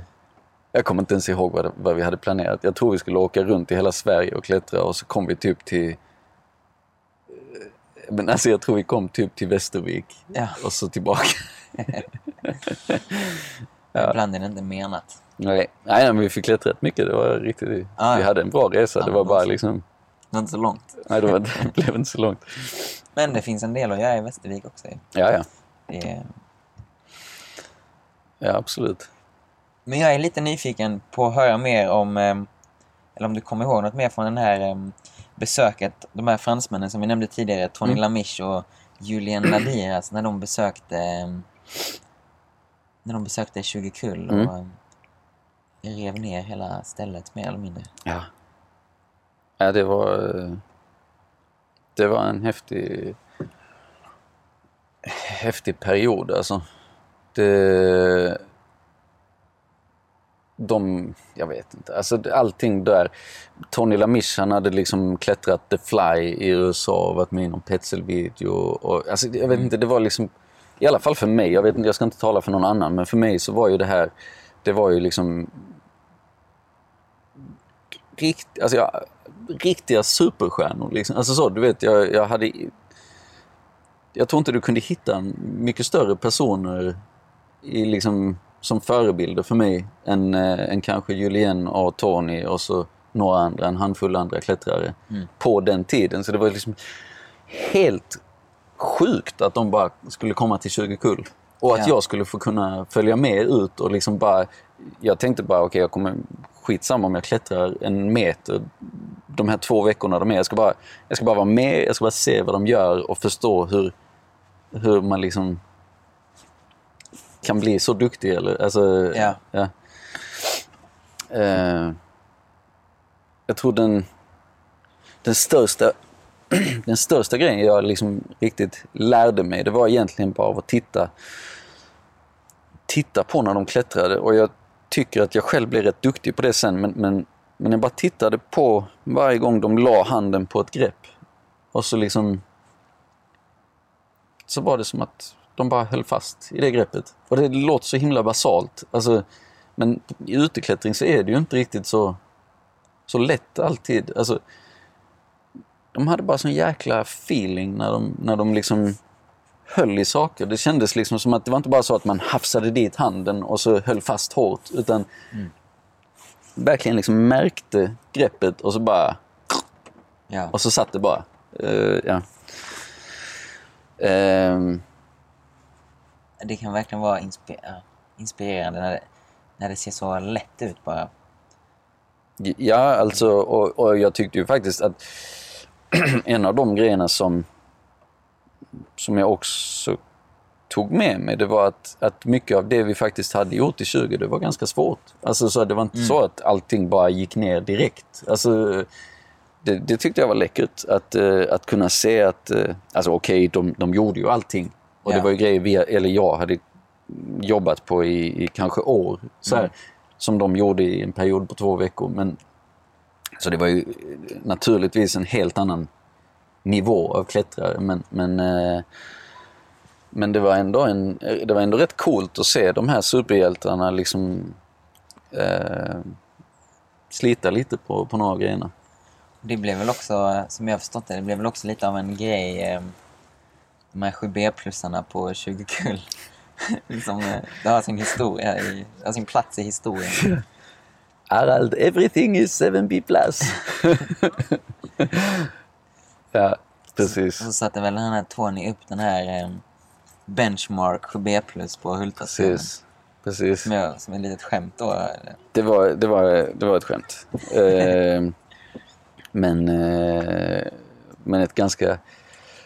ett ganska roligt skämt, och det var ju liksom ingenting som, alltså det var ingen sån peak eller någonting, det var bara liksom att det var mycket sju B plus och det var mycket hårda problem, men jag, jag tyckte aldrig det var så att de var oeniga med graderna liksom, men jag tror att, att där var det kanske lite så, okej okay, på några ställen de hade varit så hade den kanske inte varit sju B plus eh, så ja. Eh, ja. Det var kanske att jag tror inte de tyckte att, att, att tjugo var, var nödvändigtvis alldeles för hårt graderat. Men jag tror att de tyckte i alla fall inte att det var lätt graderat. Eh, och, och det är ju också skönt när man på något sätt lär sig klättra i ett område. Att, att det, att, eller det har jag alltid tyckt i alla fall. Det är alltid roligare när man kan få skicka lite hårda grejer. Alltså hårda nummer på en resa än att ja, man ska ja, göra det verkligen varje dag hemma. För vi har snackat mycket om det. Man kommer alltid in på grader liksom. Och, och så kommer man in något... Ja, jag snackade med, med Björn häromdagen. Att man, de flesta verkar ha ett sådant här uppvaknande. Bara, aha, grader är inte allt liksom. Det finns mer. Men, men sen så försöker jag också vara ärlig med mig själv. Och bara, ja men... Det är också kul att, att göra något som känns hårt för en själv. Och som har en stor siffra. Men det är inte så att jag inte påverkas av det överhuvudtaget. Jag tycker det är kul och, och man känner sig lite duktig och liksom. Men sen ska ju inte det vara det enda som styr en. Nej. Då blir man ju bara en, en slav till en siffra liksom. Ja, exakt. Och jag tror egentligen, för mig så har det nog aldrig egentligen varit siffrorna. Så sett, jag tror att det har för mig så det, och, och det är igen personlighet, personlighet liksom. Men, mm. men för mig har det alltid betytt mer att, eh, att veta att eh, mina... Eh, mina jämlikar eller mina vänner eller folk som jag ser upp till respekterar det jag gör på något sätt. Eller, eller också kanske till en viss grad ser upp till det jag gör. Alltså, mm. jag kan ju jag kan ju ha lätt för att göra ett problem. Yeah. Eh, bara för att min kropp är för, alltså, ser ut på ett visst sätt. Men det är kanske ändå ett rätt läskigt problem. Eller, alltså, och så kan ju folk tycka att det är mäktigt ändå att jag gjorde det. Ja. Det, det känns ju alltid bra liksom. Ja, alltså, absolut. Och jag har nog alltid mer varit driven av andras eh, eh, andras uppfattning av det jag gör mer än just själva graden. Mm. Inte huvudsakligen. Alltså huvudsakligen så tycker jag jag har klättrat för min egen skull och för, alltså det har varit min agenda. Men om jag ska liksom ta det här egot ja. in i, i ekvationen så... Ja, okej, okay, det stämmer inte alltid heller. För jag har ett, ett bra exempel, men det var för att jag var som ny då. Jag gjorde sittstarten till, till Gladiator och, och på, är det Gladiator? Ja, jag gjorde Gladiator. Ja. Och, och jag tyckte bara det var så sjukt häftigt att jag hade gjort en första bestigning mm. som var, var hård. Ja. Så den var tvungen att få ett plus extra och den var tvungen att heta... Eh, Heta, Maximus. Ja, Maximus. Alltså, så här, så, den skulle bara heta Gladiator sittstart liksom. Men jag, jag kommer ihåg jag hade ett snack med Harald och jag bara så nej nej Maximus. Så, du vet jag, jag tyckte bara det var äntligen det var min tur. Alltså så här, du vet för alla problemen var var slutklättrade liksom nästan. Ja. Men det var för att jag var så himla ny. Alltså jag jag jag hade inte jag ja, hade inte varit igenom det några gånger. Man måste ju det har ju sin plats också, tänker jag. Ja, ja. Och när jag tittar tillbaka på det så tycker jag det är ren cringe. Alltså, så här man bara, fy fan, vad gjorde jag? Liksom, kan jag? Kan jag på något sätt retroaktivt gå in och döpa den till Gladiator sittstart? Eller möjligtvis förlåt Harald? Eller, alltså. Nej, nej, jag tycker det är rätt. Jag tycker man får... Eh... Det är så när man gör första bestigning så får man ju döpa den liksom. Det är en del av historien. Ja, det var, det var bara trist att första bestigaren var... Ja, du. Ja. Man har ju ändå satt upp några... dåliga, man har gett några dåliga namn i ja. sina dagar. Vad är det här då? Um, Får jag inte säga en grej uh, där bara? Ja. För att, uh, jag tror vi tänker på samma sak. Lajfstajl? Nej, det är Nej. inte. Okej. Okay. För att uh, Lajfstajl tycker jag är ett skitbra namn, men, men det var liksom verkligen... Jag kommer ihåg, för jag var så jävla dålig på att komma på namn. Ja. Uh, jag, jag, kunde liksom, jag kunde inte komma på namn uh, till problemen som jag hade klättrat. Och det här är också en sån cringe historia tycker jag. Uh, men, eller kanske inte cringe men, men kanske mer uh, dagen som jag förstod att jag var värdelös på att komma på namn. Uh, och det tror jag också. För att uh, jag hade klättrat första bestigningen av Lajfstajl. Uh, men jag visste inte vad jag skulle döpa den till. Mm. Och så, så gick jag bara liksom och, för jag respekterade Gustav och Harald så himla mycket så jag ville nästan i princip att de bara skulle säga vad den skulle heta. Ja. Men de sa inte men någonting. Jag ska säga det också, det, det är en rätt clean, eh, riktigt cool linje på Kjugekull. Mm. Ty, typ en åtta A liksom, riktigt. En av de, en av de fina åttorna får man väl säga. Ja, jag, jag är väldigt stolt över att, att det var... att jag fick göra den som första bestigare också för att det var liksom en eh, en linje som var mitt, alltså den var så eh, bredvid kanske skogens mest populära sex A plus, nämligen Jeppe, alltså yeah. Så det är verkligen mycket trafik där, men, och, och jag gjorde den ändå ganska sent. Liksom. Alltså där det ändå fanns en del hårda problem på tjugo. Så det, det kändes som att ja, den är svår. Alltså, mm. Men, eh, men ja, så jag hade i alla fall gjort eh, första bestigningen. Eh, och, eh, och så gick jag igenom skogen med Gustav och Harald och några andra. Och, Och så kommer jag ihåg att jag bara föreslog, alltså jag bara brainstormade liksom att eh, men den kunde heta någonting eh, på min kant.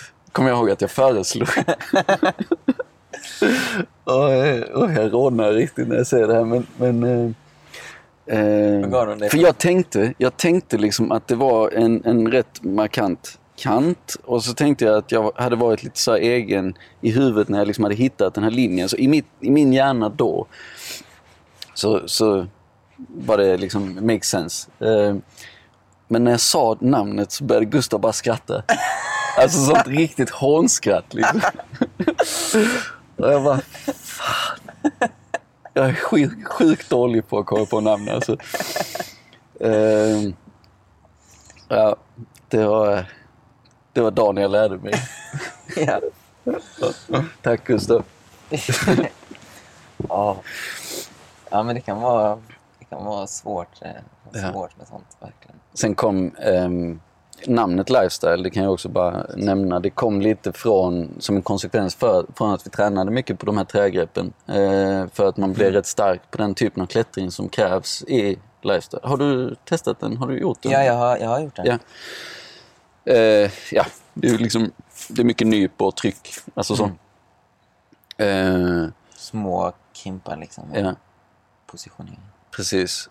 Uh, och så uh, så var det i princip bara ett inlägg i en debatt som på som var väldigt mycket i, i Sverige då, att uh, uh, det hade kommit väldigt mycket kritik mot den här liksom idén om att man kunde klättra och bli stark av att klättra. Mm. Uh, och så menade jag och, och många andra liksom att, att nej, men det, det stämmer ju inte. Alltså, det beror ju bara på hur du klättrar. Alltså, det beror på hur du tränar.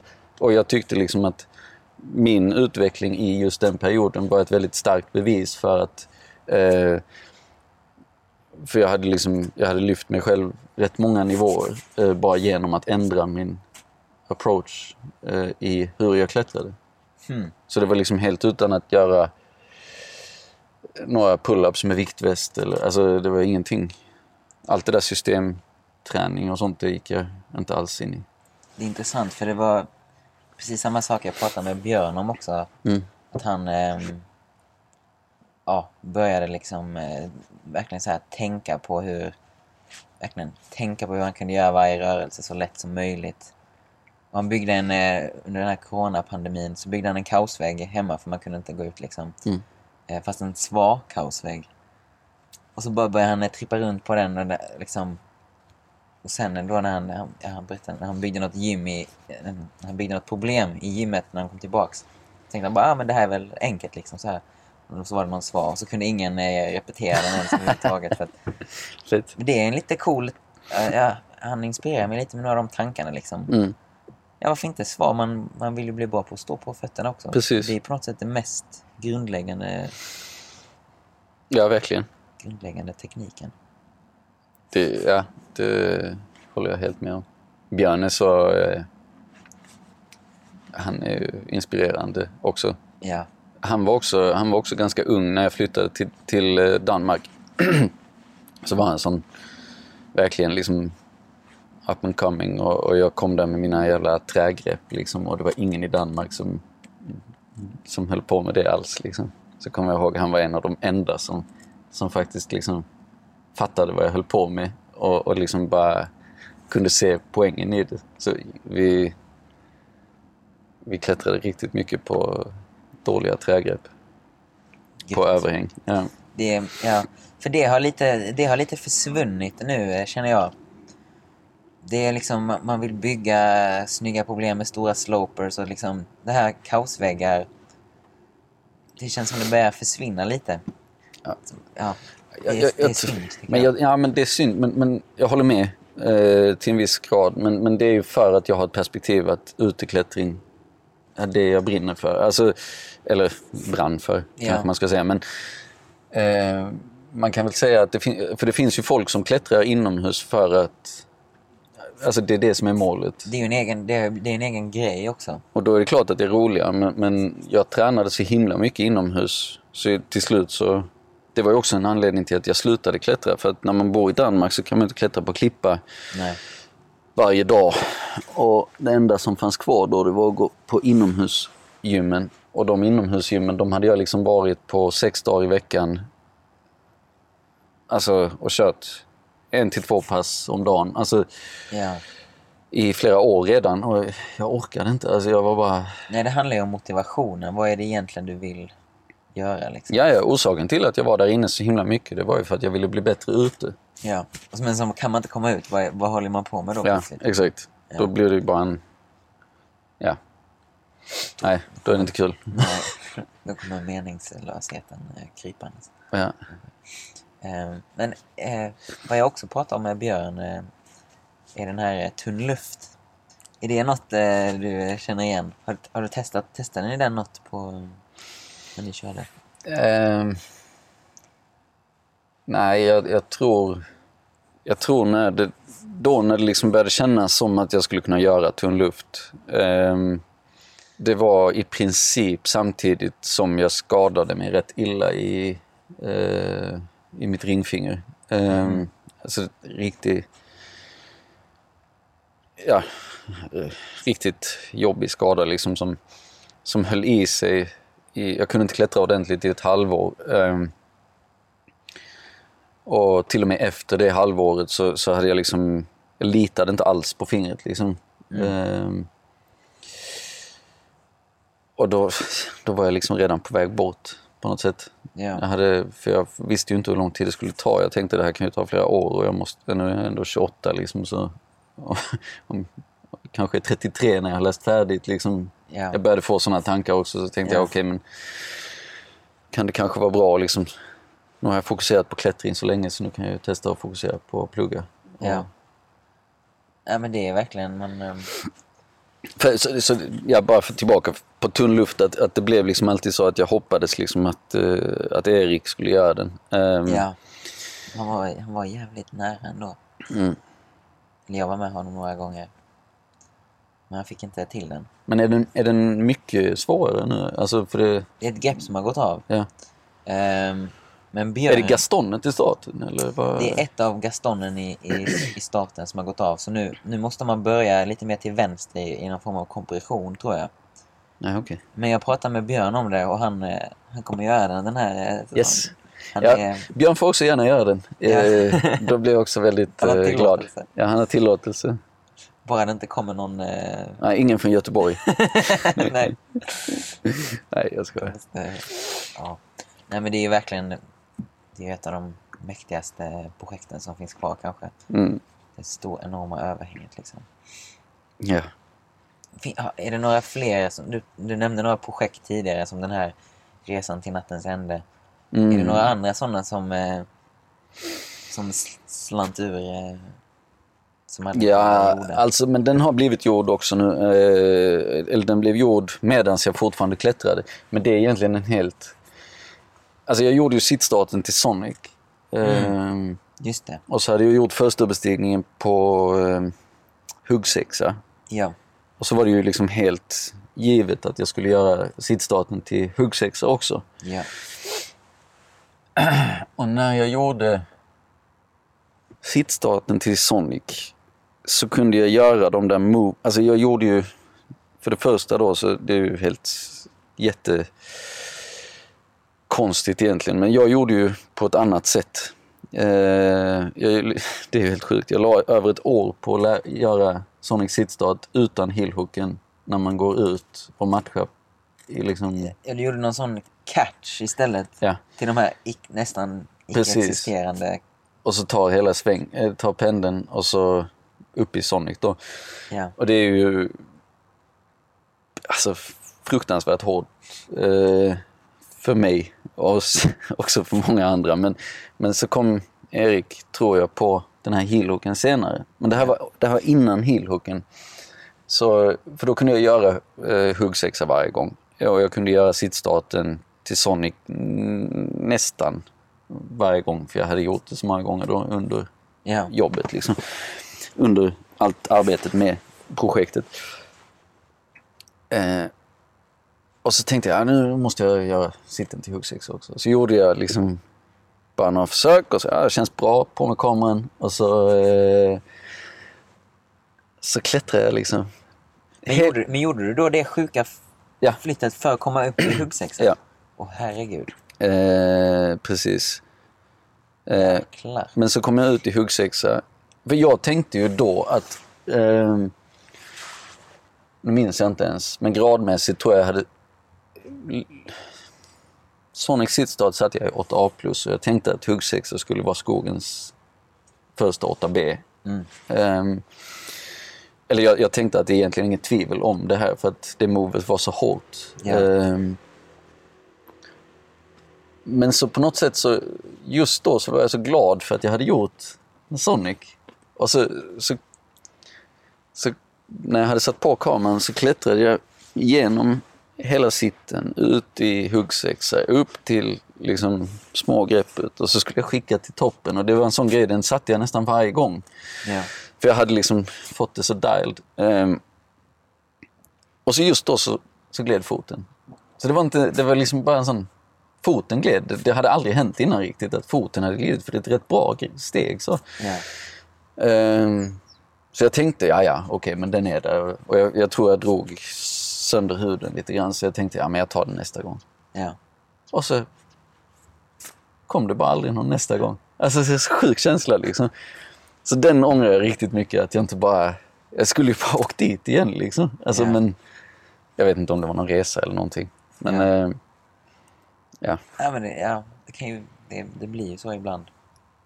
Men det är också... Um, vi snackade om det här med Gladiator och Maximus. Här... Um, um, jag är ju lite hycklare själv kanske. Men um, den, den, den, den blir ju... Det var ju Tobias Andersson som gjorde första bestigningen då till slut. Yeah. Så, och så fick den heta Paradigm Shift. Ja, alltså uh, precis. Uh, det, var väl, uh, det var väl svårt att inte ta det lite som ett slap in the face. Vilket ja. egentligen var jäkligt konstigt. För jag, jag upplevde ju... Alltså, jag, jag, tror, jag tror absolut inte att det var ment på det nej, sättet. Nej, det är svårt att tänka med det. Uh, och jag hade ju klättrat mycket med Tobias. Så, så jag... Jag tror att... Med namnet så kunde jag inte förstå varför han hade valt det namnet. Fair enough för att han ville ha ett annat namn. Men just det namnet kändes också lite som att det var på något sätt... Att det var... Min tid var över. Alltså så här. ja. Alltså du vet... Och då, det tyckte ju kanske inte jag. Eh, att det var. Nej. Nödvändigtvis. Men... Eh, jag tror... Som sagt, inte att det var så han hade tänkt sig. Och det var inte heller så jag tog det eftersom jag kände Tobias. Ja. Men, Men det, liksom, det hängde ändå lite... Ja, jag tror aldrig jag, jag, tror aldrig jag har kallat den för det namnet. Nej, faktiskt, alltså så lite hänger det ju i det. Faktiskt då. I guideboken så står den ju som huggsexa sittstart faktiskt. Ja, okej. Okay. Och det... Ja, det var det. Det kanske man, det kanske inte... Det är inte försvarbart egentligen. Men, nej, det är det inte. Men, men nu är det så. men men alltså man kan ju också välja att se det lite som att jag fick mitt straff för Maximus. Alltså det, det, det är ju egentligen... Det tror jag faktiskt bara jag ska tänka på. Det var ett jävla straff i sådana fall. Ja, jag hade, jag hade förtjänat det. Men ibland tänker jag om man blir... Ibland känns det som man... Jag kan känna igen det att man kan bli straffad för sådana saker. Eller det kanske bara det kanske bara confirmation bias att man, man ser det där man vill se det. Mm. Men ja. Ja, jag tror eh, alltså jag vet inte det, men det är ju också bara liksom rätt mycket eller det, nu jag vet inte hur det är idag men men när jag lärde mig att och klättra ute och så här så, så var det ju förhållandevis mycket jantelag eh, involverat. Mm. Eh, och det var ju också därför det var det kändes ju nästan som att det var en skam att man skulle säga att man ville bli professionell klättrare. Mm. Alltså, det, vem tror han att han är? Alltså så, ja. inte, inte från eh, eh, de som har stått mig närmast, liksom, absolut inte. Men det var mycket eh, rykten och, och liksom snack. Mm. Eh, och det vet jag inte om det fortfarande är. Det, det är väl inte en av de ja. finaste grejerna med klättring precis. Men... Nej. Jag vet inte, jag är inte inne på något. Jag, jag, jag har inte hört något snack. Men jag, tror, jag vet inte om jag lyssnar så mycket heller. Nej. nej, nej, det är ju en, det är en mm. rätt bra approach, ja. kan man säga. Nej, men det, nej, det är ju alltid tråkigt liksom. Eh, nej, om, det, om det blir för mycket, för mycket sånt. Mm. Men, eh, ja. ja, jag tycker det, det är lite spännande också med hur det har liksom förändrats. Det vi snackar om med ground-up som, som säkert... Jag menar, alla, alla proffsklättrarna ute i världen, varje gång de gör ett nytt problem så hänger de ju ner rep och testar alla flytten mm. för att göra det så, så snabbt som möjligt och så. Det, det känns ja. också som...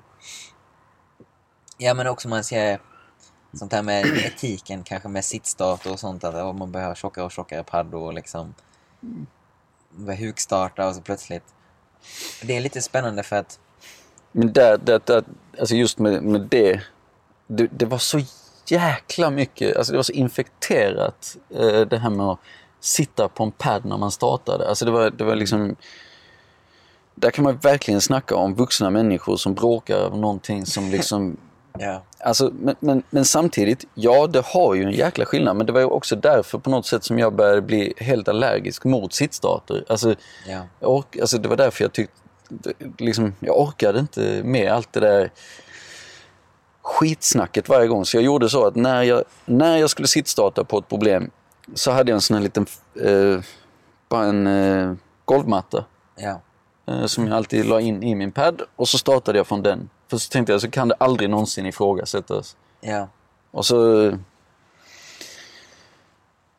ja. Ja, jag är nog mer så um, ibland, ibland så jag, jag har lagt någon dubbelpadda någon gång och jag har liksom Men jag, jag har bara tagit den approachen att jag berättar, jag berättar inte vad jag har klättrat istället. Så kan nej, ingen... det, nej, nej, precis. Och det är ju också, alltså, det är ju egentligen, det blir ju bara relevant när man försöker på något sätt ta credit. Och ja. det gör man ju, eller det gjorde man ju då genom att lägga upp någonting på åtta A. Alltså, för det var ju då du liksom på något sätt claimade att ha klättrat en grad. Ja. Um, um, och det var ju där du började kunna få...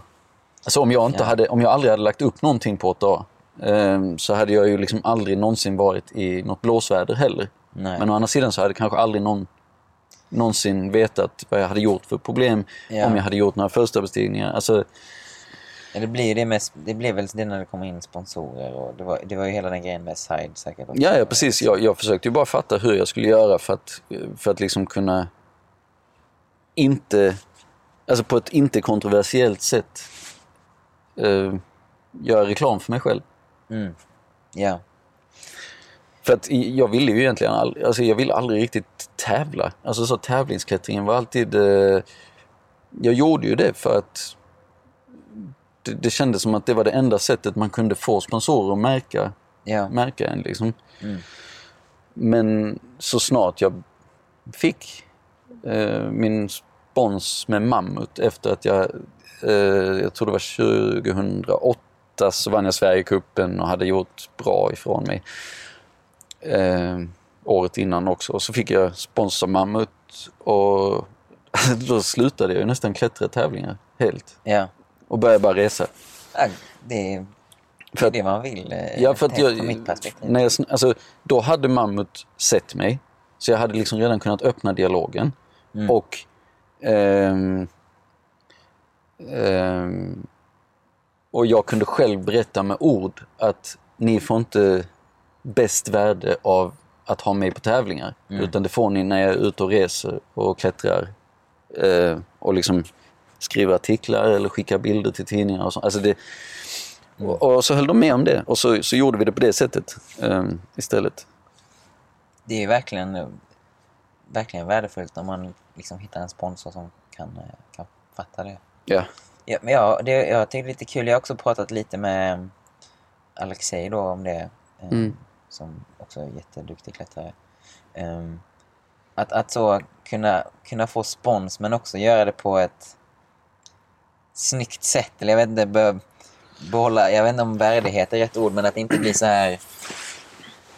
Att inte hela tiden söka de lätta problemen med de fina graderna och liksom inte lägga ut varenda sekund på sociala medier. Att, liksom, om, om, att försöka hitta någon, um, ja.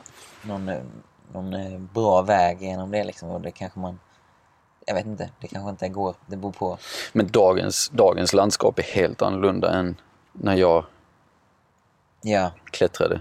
Alltså det sociala ja, medier är någonting helt annat nu. Mm. Alltså jag hade ju en blogg som hade, alltså det var många som läste den, eh, Kjugekull-bloggen. Ja, eh, den känner jag väl till. Ja, okej. Okay.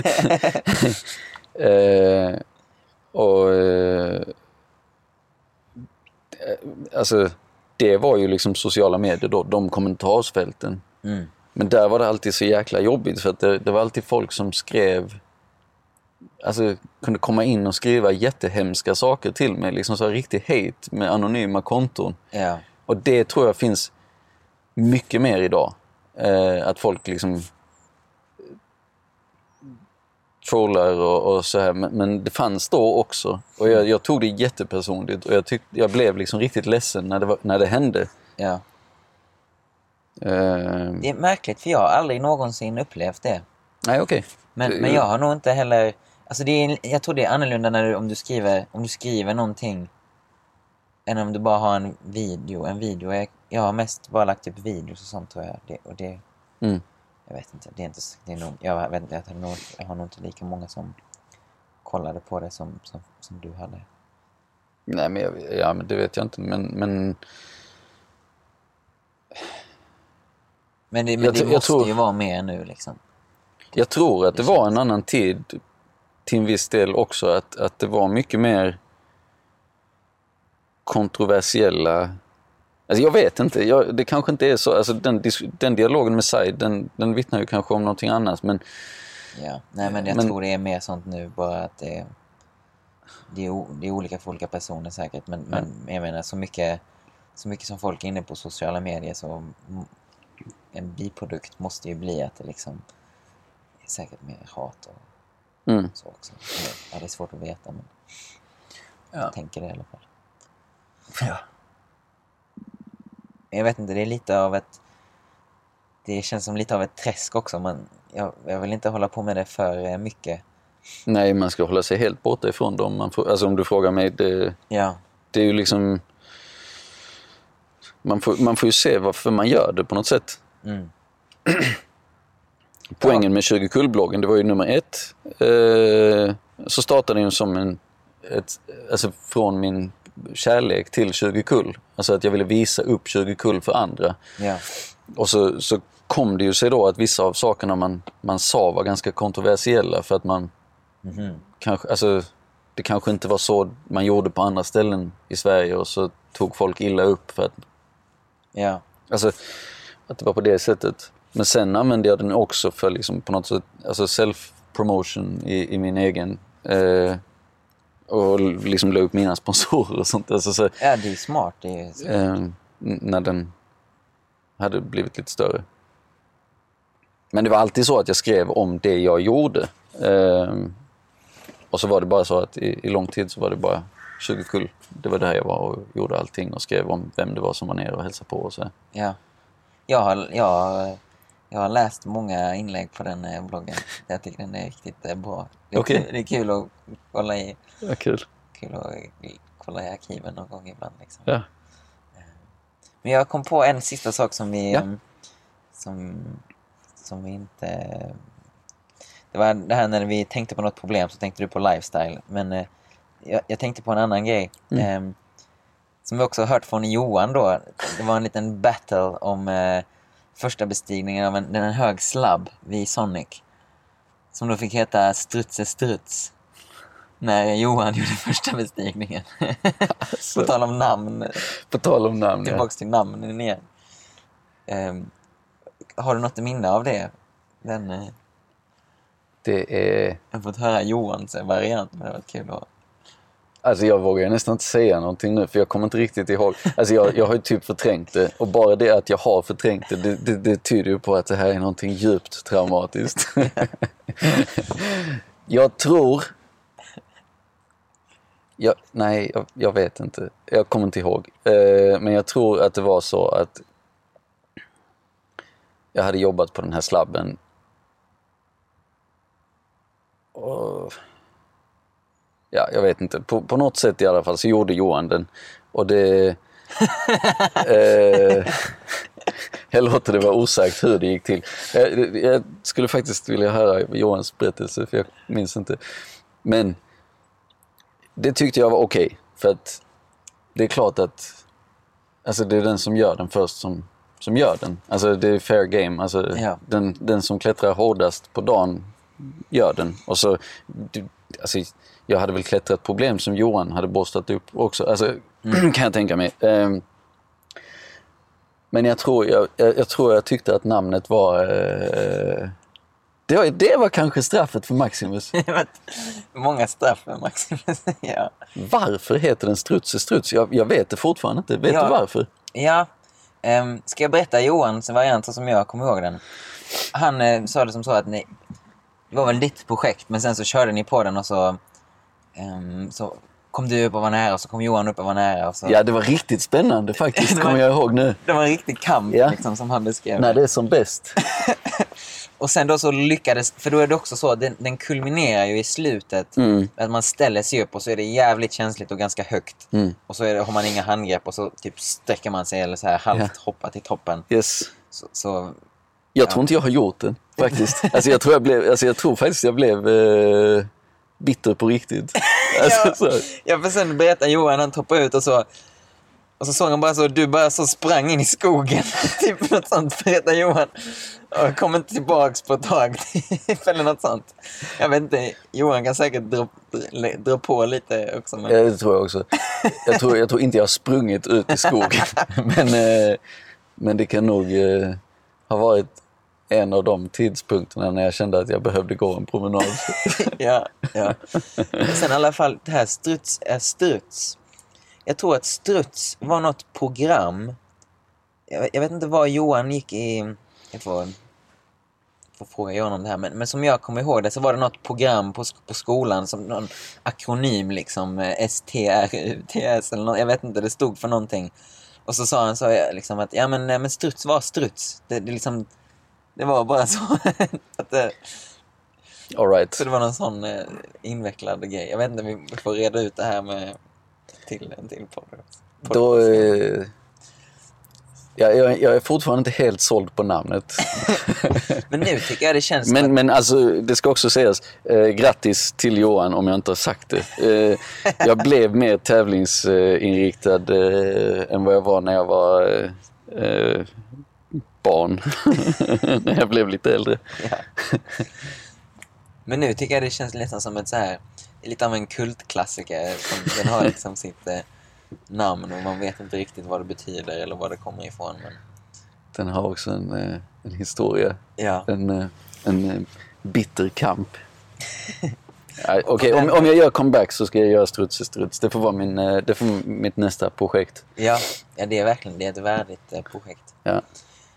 Men kanske vi ska runda av det. Ja, jag kan, jag kan ju säga, för jag har aldrig varit med i någon podcast innan. Nej.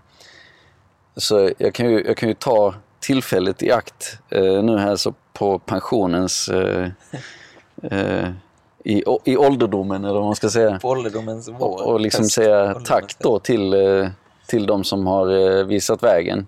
Eh, och det är ju framförallt eh, eh, Harald och Gustav och Kettil eh, och Johan också tidigt. Eh, och så... Eh, i liksom i alla åren efteråt så folk då som som har öppnat eh, öppnat sina hem och, och liksom verkligen bjudit in en när man har varit en total dirtbag och kommer från alltså kommer rakt från skogen och så har man fått sova hos folk och de har liksom gett en mat och aldrig bett om någonting tillbaka alltså mm. Johan Svensson eh, en eh, som jag tänker på. Eh, och ja, alltså det, det har verkligen blivit en, en grej som jag har tagit med mig i eh, mitt liv eh, efteråt. Att, att när det är liksom så att när det kommer någon som inte riktigt har någonstans att bo, så, så gör jag alltid det till, mm. till en grej att jag ska alltid erbjuda och alltid öppna dörren. Eh, ja. Och det, det försöker jag fortfarande liksom leva efter. Ja, ja det, det är väldigt, eh, väldigt fint. Ja, men jag måste också säga det här med att eh, eh, visa vägen eller så. Det, det är ju du som har gjort det också för... Eh, du och kanske Erik Grandelius för, jag vet inte, jag vill inte säga min generation, men liksom den mm. gruppen tjugoklättrare eller så. Så det är också, det är väldigt, det har också sin plats liksom. Det, det är häftigt. Ja, det, är, ja, det var väldigt kul att, att snacka med dig. Ja, tack detsamma. Det, det, det känns liksom lite som att jag, jag har känt dig nästan. Ja. Jag vet så här, man ser folk på videos och så, så det, det var väldigt kul att, att få prata med dig och hör alla de här anekdoterna från eh, Kjugekull. Anytime. Yes. Tack så mycket. Tack.